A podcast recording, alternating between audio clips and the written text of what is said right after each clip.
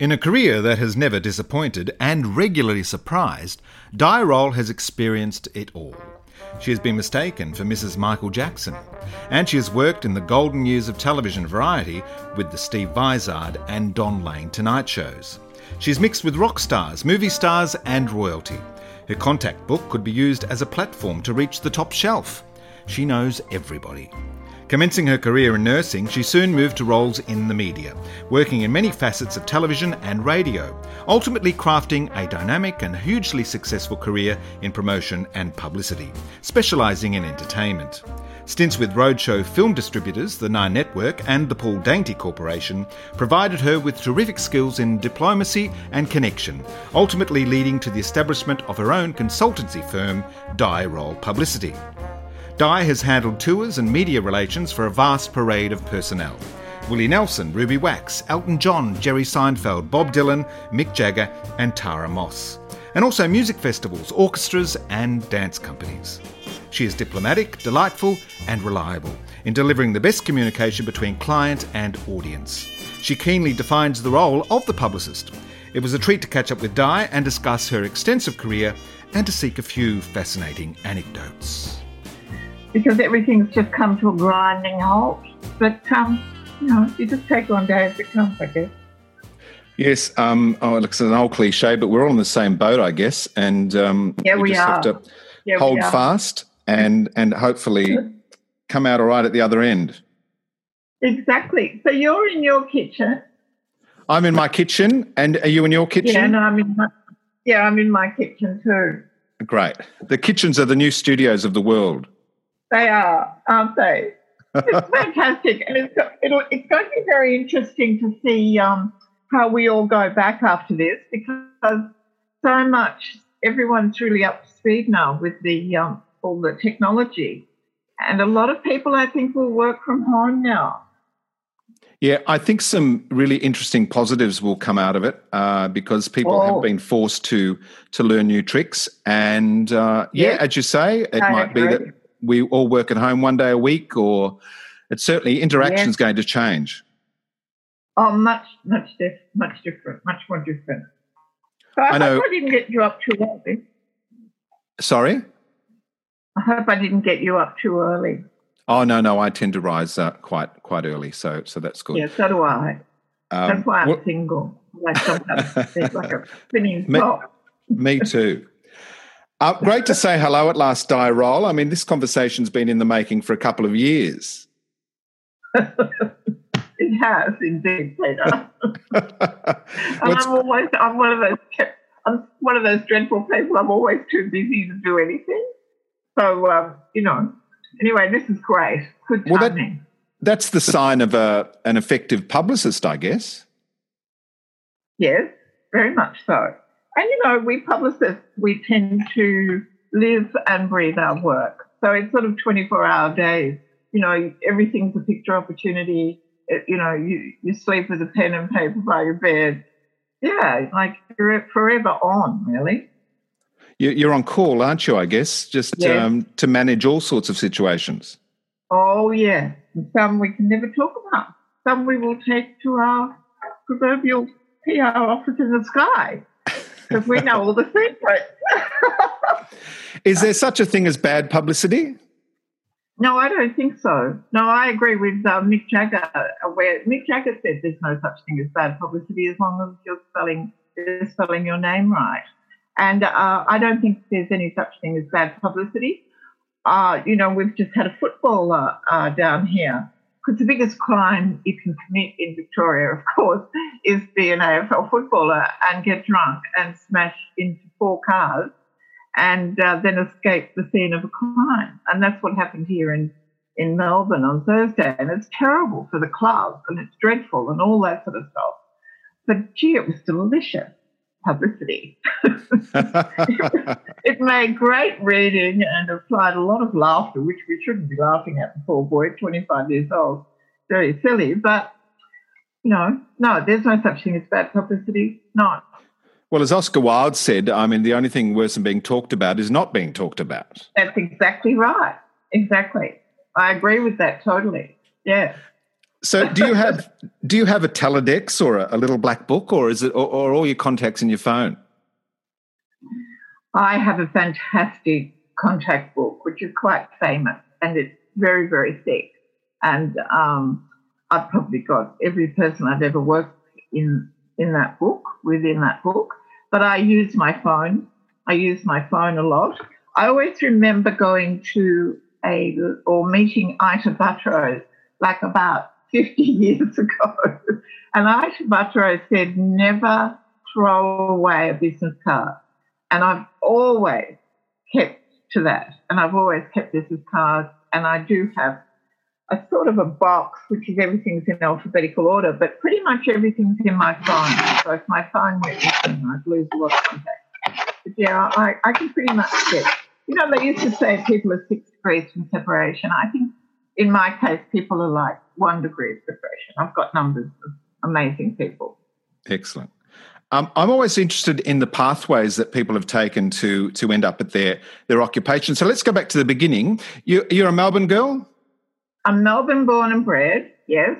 I was born in Caulfield. I was born in 1948, which seems a long time ago. And I loved living in Caulfield as a kid. And yes, I'm Melbourne through and through. And what was your exposure to the arts like? Did the family, were they regular theatre goers, or were you following bands? It was my mother. It was a direct result of my mother. My mother took me to see Rudolf Nureyev. My mother loved singing. She would always sing Frank Sinatra, Tony Bennett. That was always on in our house. And Mum knew everything about the movie stars. Mum would say, oh, there's Maria Garson. She was married 6 times. She was married to such and such. And I just used to look in wonderment at her. She was very glamorous. And she really introduced me and all the kids, really, to music. And she loved Bob Dylan too. And I got my love of him from my mother. But my mother took me to the theatre to see Rudolf Nureyev when I was a little girl. And I remember seeing him jump. He leapt from one side of the Palais Theatre stage to the other. And I thought, that's it. I want to meet people like him, and I want to work in that business. I loved it. I loved the theatre. I loved the crowd. I loved the whole feeling. And to go to the theatre was a really big deal. But, yes, it was Mum, direct result of Mum. Did you have any aspirations for performance, or was it always behind the scenes? No, I'd love to have been a singer. I'd love to have been able to sing like, Annie Lennox or, Maria Callas or, I'd love to have, but I never... I never pursued it. I sang at school, in school concerts. I sang Stupid Cupid once and brought the house down. I was, I must have been about 12, 14 or something. But I loved that. But I do love, I really get it. I get performance. I get the love the crowd gives the performer. I get the energy. I get it. I love it. It's beautiful. And it's so... addictive, as you know. I mean, there's nothing better than going to the theatre and seeing a great performer. So. And great performers are like racehorses, aren't they? They have a particular temperament. Oh, yes. And I've worked with some of the best.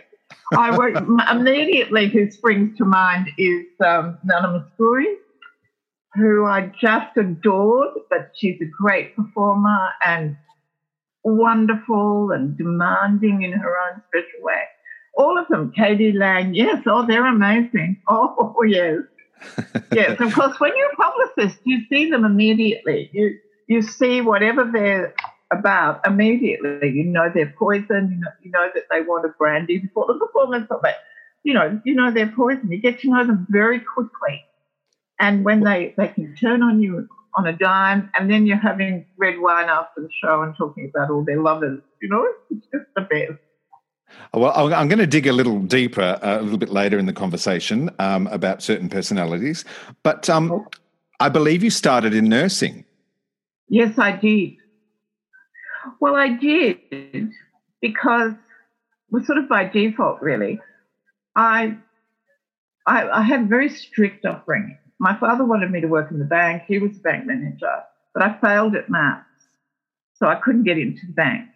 So then Mum and Dad didn't quite know what to do with me, and I didn't quite know what to do with myself because Dad was like, you've got to go and work in the bank like I did.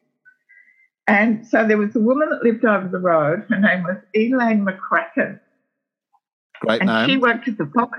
I know, she worked at the Box Hill Hospital, and she got me a job to study nursing at the Box Hill Hospital. Oh, God. Anyway, off I went in my little uniform, my comfortable shoes. I didn't like it very much. I loved the doctors. I thought they were all a bit of a treat. I do remember that because I was from a very strict background, and I went to an all-girls school where we weren't allowed to talk to boys. So suddenly I was out in the workforce, and I was seeing this sort of, well, it wasn't glamorous, but it was certainly different at the Box Hill Hospital. But I didn't last there very long. I didn't want to be a nurse. Anyway, no, I didn't want to be a nurse. You wanted to work in a different type of theatre. Yes, I did. Yes, I did. Very funny, Peter. Oh, well, you know, we try. But I always saw this. I mean, I can honestly tell you, the doctors are always treated like they're, and they are, like they're gods. You know, the doctors always get, we had to open the doors for the doctors. I don't know if they still do that. No. But, oh, yeah, you have to open those double doors. You know, the surgeons would come flying through like George Clooney, you know, on the telly. Yeah. And, yeah, I always remember thinking, oh, this is so important. And so I always saw the rock star element of the doctor. And I always sort of quite liked that. I always thought that was glamorous. But, no, I wanted to get the hell out of there. So, yeah, so do you want to know what happened next? Well, can I suggest that perhaps you were reading the newspaper and you discovered that there was a new television station being born? I did. And I saw, and it was just bricks and mortar, and it was Channel O, and it was being built in Nunawading, and I thought, that's what I want to do. I want to go and work there. And because I lived in Box Hill, which was like the end of the world, that changed me personally, moving to Box Hill. I don't know if you want to talk about that, but because we moved from Caulfield to Box Hill, which was just ghastly. Anyway, because they're quite outer suburbs of Melbourne, aren't they? Yeah, very much so. Like unmade roads, little weatherboard home that my dear father would have paid a lot of money for because they had 2 more children, my sisters, and so there was a bigger family. You need more space. I kept walking up. Yeah, and I kept walking around the house going, I hate this house, it's horrible, why are we here? It must have been awful for Dad. And I became quite reclusive because I used to be very outgoing when we lived in Caulfield. I was sort of, yeah, anyway. So I wrote to Channel O, and one night the phone rang at home in Box Hill, and Dad answered the phone, and she said, Diane, there's a Paul Britnell on the phone for you. And I went, oh, so I get on the phone. And I was young. I was about 16. And it was Paul Britnell, who was from Channel O, and he offered me a job. He got my letter and he offered me a job. So I went over for an interview, and that was it. That was the rest of my life plan. My parents were horrified. That's absolutely horrified. It's a great lesson to a young person to take that terrific initiative to actually sit down, write a letter and express your desire to be involved in this industry. Yes, absolutely. Absolutely. And it is. And I have told that story in lectures, like I used to lecture to the media students. It's hopeless now trying to lecture to a media student, by the way, because they know everything. But I have told that story many times, and I've always told people about the power of letter writing. You know, the power of a handwritten letter, wow, no, in those days. So there you go. And, yeah, well, my father thought I'd lost my mind. And, yeah, and off I embarked on this fantastic journey working TV. Channel O became Channel 10, of course. Yes, it did. So what sort of jobs did you start in at Channel? I started off in the film library, and I was filing 16 mil commercials. So, you know, like Colgate was 661, you know, Colgate, whatever, all the little commercials, like, you know, car commercials. So we're just racks of these 16 mil commercials, and I used to have to file them back into the filing system. So, yeah, I worked in the film library. It was all about filing. And because everything was done through telecine then, you know, so all the commercials were filmed and video and were videotaped. And there's always dramas if we lost a videotape or we lost a commercial. Oh, my God. You know, these little boxes. They were my life and I loved it. And, of course, it was very difficult because my father didn't have a point of reference. You know, this was a whole new thing. And you were effectively running off and joining the circus, I guess. Yes, I was. I was. Absolutely I was. Yeah. So it was very strange. But, you know, my mother always talked about how when I was younger, and I used to love watching telly, and I loved watching Graham Kennedy.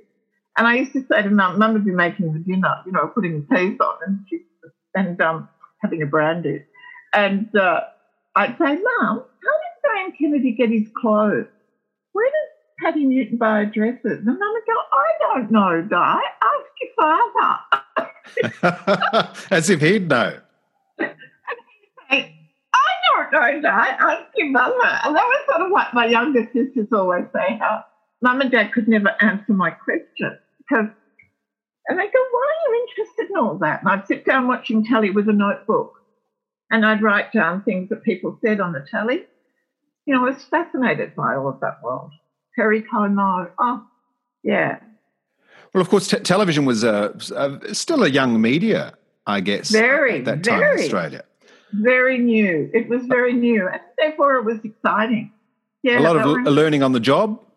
Yeah, learning on the job, very much. And then I'd sort of wander around the station and think, what do I want to do? I always thought, what do I want to do next? What do I want to do?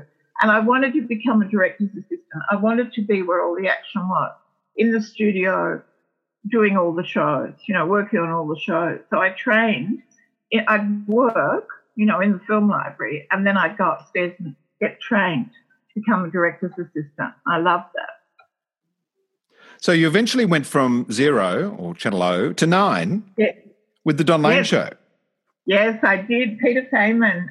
Now, that was another thing. You know, I wrote to David Evans, lovely David Evans, who was the general manager, and because I wanted to get out of Channel O. Because when you're working in a world like that, it's like the theatre, you know, and you end up living together and sleeping together and, you know, parties together. You know what it's like. Yeah, and it was Nine, I guess, that had the all the big live variety shows. Yeah, they did. Yeah, and they had the Don Lane show, and I wanted to work on that show, so I wrote to David Evans, and I got a job working on that show, and that was great. That was like 7 years of my life, that was the top rating show. We rated 33, 31, 33, Mondays, Thursday night. Great time, wonderful. The show featured an endless train of stars. Is that the first time that you're starting to sort of get to know and work with big celebrities? Yeah, exactly. And, you know, and it was like, this is my tribe. You know, I felt totally at home with all those people. And also it was wonderful to get away from my home because, I mean, with all due respect to my parents and everything, and Dad particularly, he was so strict. It was so great for me to get out and be able to express myself because I came from a family where if I opened my mouth, I got into trouble. No, so I had to be very careful walking on eggshells at the time not to upset anybody. So to go to television where I could just be who I was fantastic, and to meet these great people. So, yeah, I was working with Don Lane, who was just fabulous, and Bert Newton and, yeah, and meeting people like David Bowie and who was just gorgeous, and, you know, Bob Hawke, all these fabulous people that were just sort of household names. And, oh, I fit it in beautifully. So are you working in publicity at that point, or are you more a production assistant? I was like a production assistant, and then I went on to become a producer. Right. So I was one of the producers sort of training up to be a producer. We were called segment producers. So we were responsible for booking the artists, booking our ads, and, you'd get to speak to all these people. And in those days, people would come into the studio in the afternoon and you'd have a pre-chat which was great. And then they'd come back at night. I mean, that would never happen now. But, no. You know, Juliet Prowse. Do you remember Juliet Prowse? Oh, yeah, fantastic singer-dancer. She was fabulous, and she came in, and she was all legs, you know, she was gorgeous. And I remember she sat around in the pre-chat and she said she'd talk about everybody except for Elvis Presley. And we were like, oh, but you've got to talk about Elvis Presley, because she was, you know, she did GI Blues with him. And yep. I think, yeah. And anyway, so we just let it go, and she talked about all other things. Anyway, and she said, oh, I'll tell you a little thing about Elvis Presley. And we went, oh, what? And she said he was the best kisser she'd ever met. And we just thought that was delicious. You know, things like that. You just sort of looked and go, oh, my God. And she, yeah, she was, I just remember her vividly. She had red hair and she was just all legs, beautiful. And there you go. You're one degree of separation from Elvis, Di. Yeah. Well, I got a bit closer to that when last year I worked with Priscilla Presley, but that's another story. She was great. He must have been something else, that Elvis Presley. He must have been incredible. Yeah. Just, yeah. You know, but anyway, I digress. So, yeah, so all these fabulous people come in. But the other thing that a lot of people would come in the afternoon, and they'd be great. And then they'd come back at night, smashed out of their mind, drinking, taking pills, you know, getting ready for the performance. So, you know, you'd see a whole different personality in the evening, and you'd go, where's that person that was in here today? You know, yeah, that happened a lot. I have to smirk with our use of technology now, recording this conversation via Zoom. Back at the Lane show, you know, he'd talk to Hollywood celebrities via satellite. Yes, he did. And I did all those. I was in charge of all those things, yes. Great. And now look at us. Amazing. Huh? Now look at us. You're via satellite from Melbourne. I know, isn't it amazing? It's just amazing. But in those days, it was so incredible. And there was etiquette, you know, like if you had and we used to have big stars. But Don we'd always say, Don, you need to be in the studio, you know, ready to go as soon as they come and sit in the chair. So many times he wasn't. Oh, you know, wow. There'd be Anthony Quinn sitting in the chair going, are they coming? You know, we're going to do the interview soon, blah, blah, blah. Yeah, they were big days. And enormous expense too, I guess, to have those satellite interviews. Massive. A lot, and you'd only have a certain amount of time because they'd run out of time. So you'd only book the satellite for like 10 minutes because it was so expensive. Now you went off to do radio with Don, didn't you? At 2UE in Sydney. Yes, I did. That was really great. Don wanted me to come up there and produce him, and yes, I went up to do radio in Sydney. I went to Roadshow. I was asked to go and work at Roadshow. Village Roadshow and their advertising department before that, and that was great. And that's where I really got the interest to become a publicist doing that sort of stuff, because, again, I was working with big stars who came out to promote their movies, so I got to meet some great people there too. But, yes, going to radio with Don, that was really good. That was when Brian White, who was a lovely radio man, wanted to do like a syndication. He wanted to syndicate Melbourne and Sydney together, and it was a disaster. It didn't work, and now they're doing it again, and it's still a disaster. Yeah. So, you know, we've got a guy from Sydney talking about Sydney all night while we're in Melbourne, and it just doesn't work. No. But, yeah, Sydney was great, loved it, loved working with Don. I had a close relationship with Don. And I was very friendly with his wife, Jane, and they had a baby, and that was all very much my life at that stage, yeah. All right. John was an amazing person, yeah. I only met him once, and he was absolutely delightful. Yeah, very charismatic man. Very. And a great kisser. Just like Elvis. Just like Elvis. So what does tell me what a producer in radio does? Is that you're wrangling the guests and writing scripts? Yeah, writing scripts, wrangling the guests, making sure that all the commercials, you know, you work in with the advertising department, make sure that it'll fit in all the live reads and all the commercials go to where at the right time. And, yeah, certainly getting the guests, making sure they're either on the phone or they're in the studio. It was a very busy job. But it was a great family in those days at 2UE. We had a lot of fun over there in North Sydney. And we used to go to the pub on the corner. I can't remember it now. And it was like a big family. And Kerry Packer would come in and we'd all have to stand around. And this enormous man, Kerry Packer, would come in and we just think it was, he was Father Christmas. You know, he was just larger than life. Yeah, quite an imposing presence. Oh, extraordinary. I mean, I've met a lot of famous, fabulous people who've had that magic charisma. But, yeah, Kerry Packer certainly took the cake. Wow, amazing. Did you ever witness a Packer tantrum? No, but I knew a lot of people who did. You know, to get into an elevator apparently with Kerry Packer on your own, is, you know, and if there's what's your name, people, if he had a bone to pick. Yeah, and they go, you know, and do you like your job? And, you know, he was one of those people that, you know, he was renowned for tipping people huge amounts of money. And, you know, there's a great story about this woman. He stopped off at a side road cafe and there was a waitress who served him. And he said to her, you know, how long have you been working here? And she said, I'm saving up to buy new tea.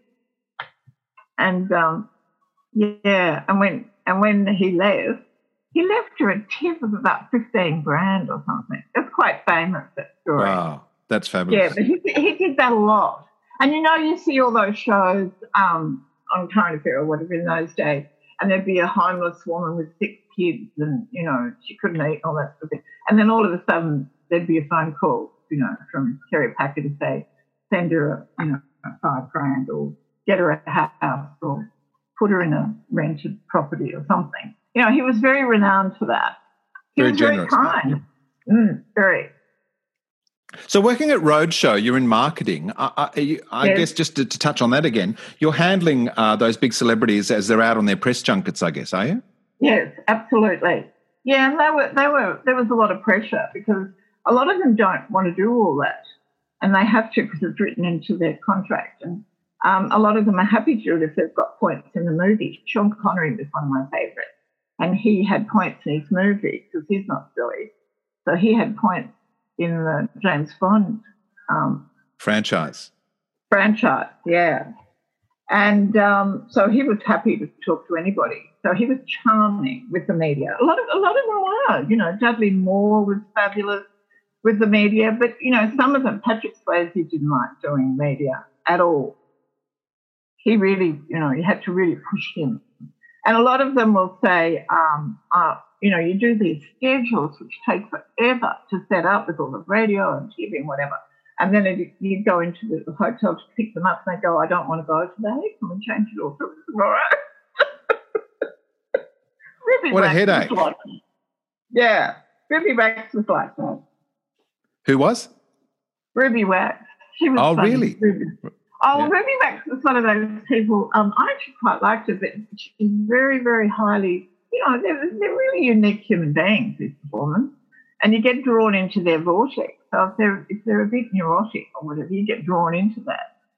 And, well, I do, because my mother was quite highly strung, so I could sort of work with all that stuff. I knew how to manage it. But, yeah, I remember setting up a lot of press for Ruby Wax in Sydney. And then she'd say, let's go to the Japanese restaurant around the corner and do the interview there, get the journalist to come and meet us there. You know, and that sounds fabulous, but to actually get, you know, that happening is like, and the journalist would be going, where? But I'm in the foyer at the hotel. Like, why are we going there? And, you know, and all that sort of stuff. And you've still got to be nice and charming. I guess some of those folk abuse their celebrity a little bit. Oh, very much so. Yeah. Very much so. I always wonder what I always used to say that to myself. What would I be like? You know, and I think I'd be terrible. You know, like there are people who walk around in the hotel room, put their finger on the furniture, you know, to check if it's clean or not.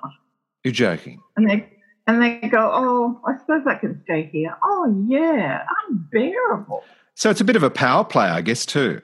Oh, all the time, and testing you all the time. Right. Brian Ferry was like that, very much so. Right. Oh, yeah, very difficult. Like, well, you know, they're very full of their own importance. It doesn't take away from their talent, but there's a lot of them that are very full of their own importance, and, you know, and so everything has to be of a certain standard.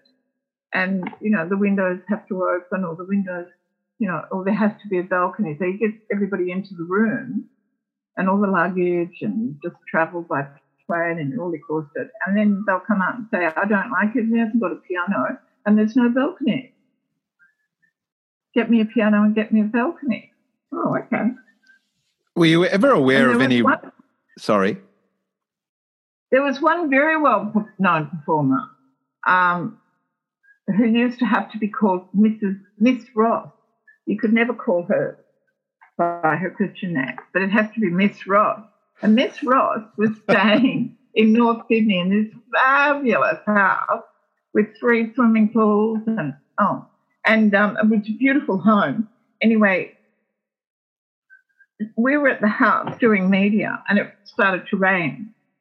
And she rang the staff at the hotel in the city in Sydney and said, could you send someone over to bring the outdoor furniture in? It's raining. That's obscene. So I ran out and said, I'll do it. Like, no. But, you know, that's, oh, God, I hope I don't get sued. But, when's your book coming out? Everyone wants me to write a book.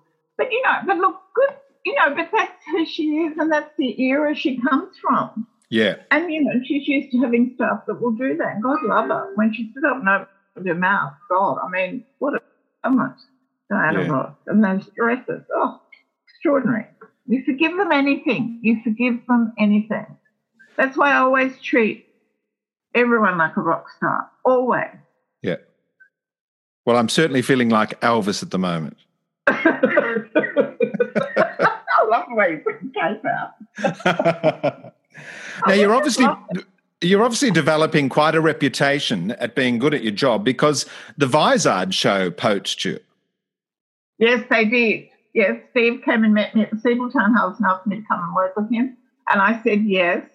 And it brought me back to my hometown in Melbourne, and I loved working with Vizard on the Vizard show. I made lifelong friends there, including Stephen. I just think he's such he could have been Prime Minister of this country if he... Well, again, like Don Lane, terrifically charismatic personality. Very, very charismatic and very clever. What a brain Steve Vizard has. Very smart, very funny man. We had the best time working on the Vizard show. Yeah, it was just great. And he's like the royal family, you know, he never carries money. So Jennifer Cutt, after the show sometimes, we would Jennifer Cutt and I would, she was newsreading on the show. And we would go to Francois in South Yarra for dinner, and Steve would come with us. And this is late at night. It would be like 11:30 at night. And Steve would never have any money. Never. I just always remember that, all those funny times we had with him. He was wonderful. He was, he had the attention span of an hour, though. You know, he'd be wandering around with art gallery folders, you know, because he loves art. And wouldn't be concentrating on the show. But we did love him. We all loved him. There were great times working on the Vizard show. Well, live television would be tremendously exciting, I guess. Very. That's very exciting because it's so instantaneous. And you get those magic moments, you know, of working on the show. I always remember Mel Gibson coming on the show and we were standing waiting to go on. And of course, there's like 200 people in the audience. He looked down at me and said, is there a live audience? And I said, yes. And he said, I can't possibly go on if there's a live audience. Why wasn't I told? You know, and I said, there's a live audience and you're on in a minute. And he went on. So I guess you have to pull rank sometimes and just become mother and say, now behave. Yeah. You're doing this.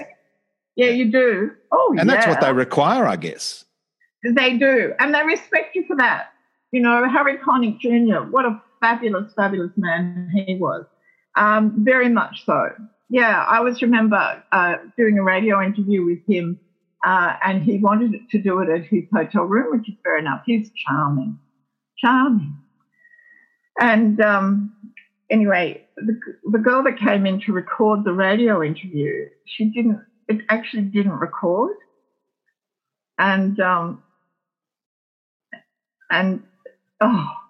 So when they got back to the studio, they had to ring me and say, it didn't record. Can we come back and do it again? And so I had to ring him up and ask if we could do it again. Now, a lot of publicists would say, boo, guy, you should not have done that. You know, you should have gone, well, you lost the interview. No, sorry. It was with Richard Stubbs, actually, and Richard was just mortified that it happened. And anyway, I rang back and spoke to Harry's publicist, because a lot of them bring their own publicists as well from America. And this girl said, are you kidding me? I'm not going to ask him that question. Forget it. I've worked with him for 12 years. He'll throw me out of the room. And I said, can you please ask him? Can you please ask him? And she said, look, I don't want to ask him, to be perfectly honest. Like, what? It's terrible. It's insulting. Anyway, she went and asked him, and he said yes, come back in, and he would do it again because he couldn't believe that someone would ask him to do that. Wow. He thought that was amazing. Anyway, when I... we got back into the hotel room, he was a little bit annoyed, but not annoyed in a horrible way, just like, oh, God, you know, everything they do is scheduled down to the minute, you know. They, like, have a massage at 3 and piano practice at 4 and dinner at 5:15, and it's all, they're all like that, everything, every moment is allocated. So it sort of threw his afternoon up. It was about 40 minutes. Anyway, I have to admit, go ahead, sorry. Oh, when he went back to America, I got this huge box in the post, and it was a Kate Spade handbag from Harry. And it was congratulations on all your work and for having the, I think it was the guts or the balls, the American expression, the balls to ask me to do an interview again. And I just thought that was fabulous. It says so much about the man. That's great. I have to admit, I never fully relax until I've pressed stop on the record button and listened back to see whether, especially when you're doing long-form interviews of an hour or so, yes. It can be shocking. Yes, absolutely. And particularly when you've got that moment with people and they're very present to you for that moment, so their interviews are usually delicious. Huh? So just in case, what are you doing tomorrow at 9:00?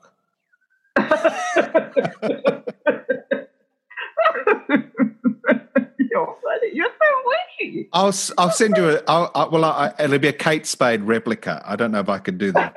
The real thing. Oh my God! And it was from Barney's in New York. I mean, God, I've still got it. I've still got it up, you know, in my wardrobe. It's my precious, wrapped in the same paper. And when I go out to a special occasion, I take it out. Bring it out. This is my Harry. My Harry bag. My Harry bag. The Paul Dainty Corporation, that's they're doing a lot of live theatre, I guess.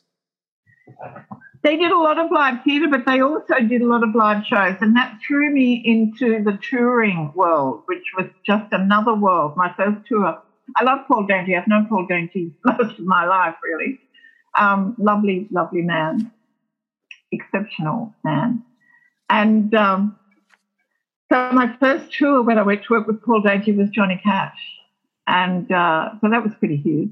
But you get to meet their management, and working with management on the road, that can be tough. It was great, but you really had to be on your mettle. You had to know, you know, how many people were in the show, how many people were coming. You know, you had to be able to answer every question like that, because it's not just a matter of somebody getting out on stage with a guitar and singing. There's a lot of stuff goes on in the background. But Johnny Cash was another interesting man. What a man he is. He's one of, you know, there's like there's men and then there's Johnny Cash. God, he was gorgeous. There was a man with charisma. God. Yeah. Yes, he just had to stand there and open his mouth, didn't he? And Oh, he was a beautiful man. He was a man of God, and he spoke like God. You know, when he opened his mouth, you always thought that's how God would have sounded. But he had an electronic Bible, which I'd never seen before, ever. That was like, and he referred to the Bible all the time. And he was a drug addict, a reformed drug addict. So he could never take medicine. Like a lot of them can't take aspirin if they get a headache, or they can't take anything like that because any sort of drug. Yeah, any sort of drug. They just can't put it. And he had a toothache. And we were in Brisbane, and he said, "Did I know where a Bible shop was?" "Do you know where a Bible shop is?" I said, "Yes, there's one behind the hotel." Because you get to know everything when you're, you get the surroundings. And there is a very good Bible shop in Brisbane behind the Hilton Hotel. I don't know if it's still there, but it was excellent. Anyway, off we trotted. We went over the road to the spot because he had a toothache. And he said, "I want a Mormon Bible." Like, the education you get when you go on the road is just phenomenal, the things you learn. And so he said, "I want a Mormon Bible because they teach about healing." And I said, "Oh, okay." So we went over to the bookshop and we walked in. Of course, the people in the bookshop were like, "Oh, my God." Anyway, Johnny Cash. Yeah, he said, "Do you have a Mormon collection? I want to see your Mormon collection. I need a Mormon Bible." And they went, "Oh, of course." And I was dropping Bibles and falling over and tipping over cups of tea. So everyone gets very excited when famous people come in the shop. And anyway, they found a Mormon Bible, and he opened it up at the spot, where it says that Jesus will heal the sore tooth bit. Wow, the whole shop just goes, and he's going, "Jesus will heal," And it was just magic. It was just amazing. Anyway, he said, "I'll have two of those that you." He bought two, and he gave me one. So I've still got my Johnny Cash Mormon Bible. And it's all there. If you open, I'm not a Mormon, but, if you're having boyfriend trouble or whatever, you open it up and it goes, "Oh, just leave them, leave them alone. Get on with your own life." All that stuff. We know what to do, really. Did he sign the Bible? No, he didn't. He didn't, because when you're a publicist, that's another funny thing. Like, when you're a publicist, you can't run around having your photo taken with the artist. You can't run around asking them to sign things for you, because it's not about you. It's about them. You can't be a fan. You've got to be a colleague. No, you can't be. And sometimes it's a little bit hard. But gee, you do take it all in, though. Like, you do get to see how powerful and healing these people are. Like, these people heal people. Like I said, when they go out and sing, people just get such joy from these entertainers. Like, Mick Jagger just brings people to life. He's extraordinary on stage. David Bowie was amazing on stage. They're healers. Well, it's that therapeutic power of the arts. Yeah, they're therapeutically powerful, and their music and the earth moves. I mean, I know I'm very excited when I talk about my work and people, fabulous people, because I'm the same when I go and see Bob Dylan. I've seen Bob Dylan about 100 times, and I swear the room moves. It shifts, when he's singing. It sort of moves to the right. I saw him just recently at the Rod Laver Arena. Amazingly powerful people, these people. And that's why all these people go and see them, and all this adoration they get. It's fantastic. I imagine you have to be pretty organised and disciplined. Are you a fastidious person? I'm very fastidious when it comes to my clients and my artists that I'm working with. Very. And I'm very territorial, and I'm very, I like to be in control of it all. And, I am very organised, very always attention to detail. Yes, excellent. But not in my life. Like, if you saw my kitchen and my office, you'd think, my God, I look like, Gloria Steinem said that she lives with boxes that still have not been unpacked, and like she's about to walk out the door any minute. Like, I'm not a very organised person in my home. I've got papers everywhere, and, I live like a student a bit, but never in my work. My work is so... There's a lot of yin and yang in all of us. Oh, yes, there is. And also, you touched on it earlier, incredible diplomacy and discretion are required in your job. Yeah, very much. You have to have eyes in the back of your eyes. in the back of your eyes. Like you've got to think before you speak, and you've got to put all your secrets away. Like think, because you see things that you just really don't want to see sometimes. Yeah. And you hear conversations that you think, oh, I wish I'd never heard that. But anyway, yes, you have to be very diplomatic, but always loyal, always loyal. I heard that there's a term, sorry? Particularly on the road, and particularly when you're travelling with a lot of men, because when you go on the road, you really see what men are about. Is that daunting, being with all those men? No, not really. Just a bit surprised sometimes the way they behave. Right. Because they're quite, you know, men just want what they want. Yes. That buffhead mentality can come out sometimes. Yeah, it does. Yeah. So I heard that there is a term used by publicists called OAL. OAL. Is that off all lists? Oh, does that ring a bell? Yes. Off all lists I use. Yes. Oh. I don't use AOL, but I do. Off all lists, OAL, yeah, off all lists, yes, definitely. So is what? Tell me about that, and that's to do with some gate crashes, I guess. It has to do with people who, it's sort of, there's quite a few people come under that.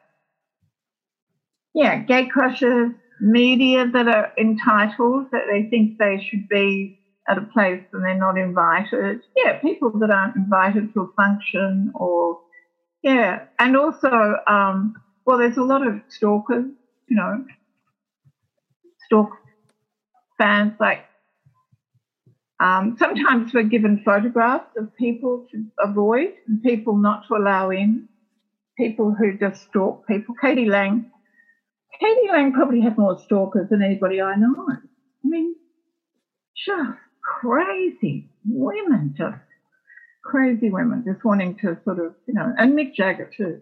And so you're acting as security, I guess, too. Well, you are in a way, yeah. And the thing is, with someone like Mick Jagger, is men follow, you know, love. Like a lot of men love the Rolling Stones.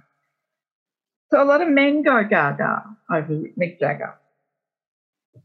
And he's the tiniest little thing, you know. Like he's the tiniest little thing, but he gets out there on stage and he's got such presence.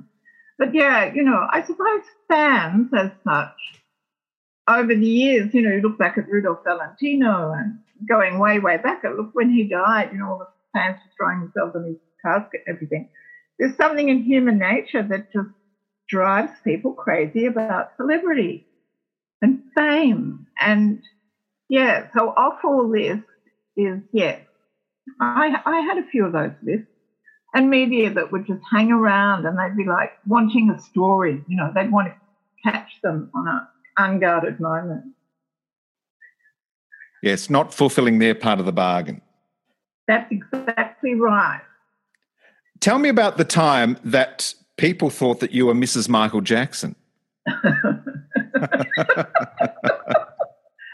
my God, I've got it all on video. I've got it all. My mother had just had a heart transplant or a heart, not a heart transplant, she just had a heart operation and she was not well, yes, and I was on the road with Michael Jackson and, yes, people thought that I was Debbie Rowe, who came to Sydney to marry Michael, and we're nothing alike. I mean, she was huge and not very attractive.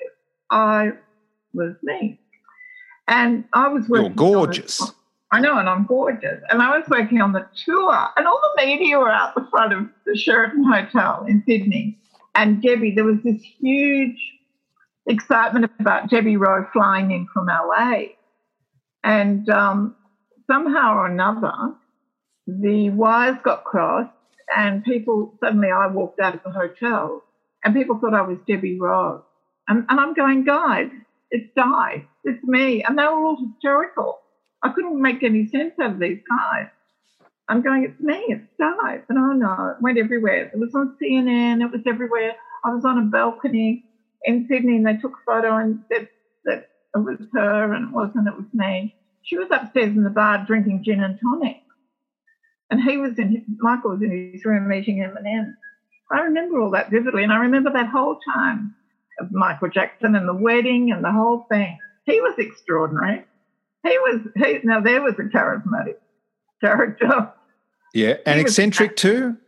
Yeah, and not well. No, yeah, not well, but eccentric. I became very friendly with his chef, and I kept in touch with her for a long time. Her name was Akasha, and she, in those days, we all had to sort of stay within the hotel. We weren't allowed to go out, and you had to be sort of available on a 4 extension number in the hotel on that tour, I remember. So, yeah, we had to stay within the hotel. And we used to just hang out in the hotel in the bar all the time. We didn't drink all the time. But you become very friendly with the security, and you become friendly with the people that are very close to the artist. The artist is always called the principal. So the principal had Akasha, and he's the main security guy. So we got very close to them. And he had a stand-in as well. He had a double, a lovely guy from LA who had the most beautiful black hair down to his waist. Gorgeous guy, but he was Michael's double. Yeah, wow. Amazing. So Michael was soft and sweet and gentle and kind and brilliant on stage. Brilliant on stage. And then he was this very stern, grown-up man that would speak like that and be very strict with his dances. And so he was like two different people, clearly two different people. Yin and yang. Yin and yang again. And complicated and sad and tragic and, yeah, just sad and tragic. Somebody else who got married in Australia was Elton John. Were you at the wedding? No, I wasn't at the wedding. I wasn't. A lot of people think I was. But, no, I wasn't. Patty Mostyn was at the wedding. She was one of the bridesmaids, Patty Mostyn. No, who was another publicist. I worked with that, the doyen. She was the doyen of publicists. She was fabulous. I still keep in touch with her. But no, they got married at Sebel Townhouse. He married Renata. I remember all that. And, they were heady days when Elton was in town, when he got married. You know, they were very big party days. And the Sebel Townhouse was like where everyone went. Everyone went. I got engaged at Sebel Townhouse to a sound guy from England and... Oh, really? What happened to that? Oh, he was a playboy, and he went off and married somebody from Germany, which I'm very thankful for, because it would have been terrible. But, you know, they were heady days. They were amazing days. This is the 80s? Yeah, and the 70s. They're coming in on the back end of the 70s and the 80s. They were amazing days. Oh, the things that went on at the Sebel Townhouse. I can't even begin to tell you. Oh, well, we'll have to wait for your book. Yes. Yes, absolutely. But going back to Michael, I've got to tell you, whenever I hear his name, I get sad. I can't look at him, I get sad. But, God, women loved him, you know. Lisa Marie loved him. Brooke Shields loved him, you know, but he just couldn't be saved from himself. So, now back to Elton. It's much more fun. Because you work with Elton quite a lot with all of his tours. I worked with Elton a couple of times, yes. Well, he's a professional, most consummate professional. It's all about work. You know, they're very diligent, these people. Michael was the same. It's work, and it's their craft, and it's serious. So they get up at a certain hour, they play, you know, well, Elton not so much anymore. He used to play very hard, but they get up and they're very diligent about their work, rehearsal time. Yeah, it's all very serious. There's a lot riding on them, I guess, the occupation and employment of a lot of people. Absolutely. Huge fan base that are coming to be not disappointed. And if you muck up, I mean, that could seriously affect your career. It's just terrible. No, it's really terrible. I remember working with Rod Stewart, and Rod Stewart didn't sing an encore when he did his show here in Melbourne, and he didn't sing Sailing. I think it's the song Sailing. Mull of Kintyre. No, that's Paul McCartney, sorry. No, that's Paul McCartney. Do you think I'm sexy? Anyway, it was one of those songs. And he didn't sing an encore. And you know that these people went nuts like audience people were ringing up 3AW going, Rod Stewart didn't do an encore, blah, blah, blah. So we had to get a statement from him. And as he said, you know, I just did a 3-hour show. And he was pretty tired. But, you know, oh, no, people, you know, the power of the people, they want more. They want every little last drop from the artist. Yeah, incredible. Wow. Before we finish, just tell me about the helicopter ride with Simon and Garfunkel. No, that wasn't me. Wasn't that you? No. Oh, I read it in a media report that I was... Really? That I was in a helicopter with Simon Garfunkel. Why weren't you? No. Why weren't I? No, yeah. I was in a helicopter with Cliff Richard. Cliff Richard. That was fun. But it was no big deal. It was just a helicopter ride. Just going from A to B. Yeah, we just went from A to B, and he was funny. He was a funny man. Yeah, and he was just... He was really sweet. He was very religious. And I remember one day he was sitting around reading fan mail. And you'd have to go to them and say, would you like to meet? And I mean this with all the love in my heart. Like, you get letters from fans saying, I haven't got very long to live. Can I bring my auntie and my uncle and my sister and my brother and me? Can we come back and meet you backstage afterwards? And a lot of the people are fabulous. You know, a lot of the artists are great. Michael Jackson was great like that. He met lots of fans backstage, and you know, you'd have to be there backstage to make sure they all came back out again. But, you know, he was very, very generous with his time. But Cliff Richard made me laugh because we were sitting around. He wanted to go to the tennis. And I said, can we go through these letters? You've had lots of requests. And there was one lady wrote, she was like, please, please, please, can I meet you? I've loved you for 45 years and I just really want to come backstage. Could you please ask the Lord if I could come backstage to meet you? And he said to me, hang on just a second. And he put his face up to the sky and he came back and he said, the Lord said no. And I thought that was fabulous. I thought that was a scream. God, that made me laugh. Anyway, with that, he put down his napkin on the table and said, I'm off to the tennis. Very sweet man. Brilliant, brilliant. Di, what's the best part of your job? Seeing the articles in the paper, seeing the coverage on the telly, always getting those spots in the paper and the coverage. That's the best part. Yeah. That's what I love to live till the end. When they take my mobile phone off me and go, Di, that's it, you can't do anymore. Just seeing it on the news at night, the picture in the paper, it's just worth 1,000 moments. 1,000 moments. Brilliant. Well, this has been worth 1,000 moments as well. Di, it's lovely to eventually catch up and explore your wonderful career. Thank you for your time today. Oh, thank you. Thank you. It's been a joy and I'm glad we finally did it. Yeah, yeah. And again, one more time, I look forward to the book. Thank you. I'll send you the first copy. Okay. See ya. Thanks, Peter. And that was my delicious conversation with publicist Di Rolle. It's a conversation that we've had lined up for a couple of years. Indeed, when the podcast began, Di was always on my wish list. Geography was never in our favour, and it's ironic that it took a pandemic to allow us time and a platform to record the episode. The lovely Di Rolle. Have you subscribed to Stages yet? Do so and keep up to date with every new guest episode as it is released. Subscribe in Apple Podcasts, Spotify and through Wooshka, our hosting platform. And please take the time to rate and review the podcast in the iTunes directory. It helps to grow our audience and reach more Stages listening. As always, I'm Peter Ayers. Catch you next time on Stages.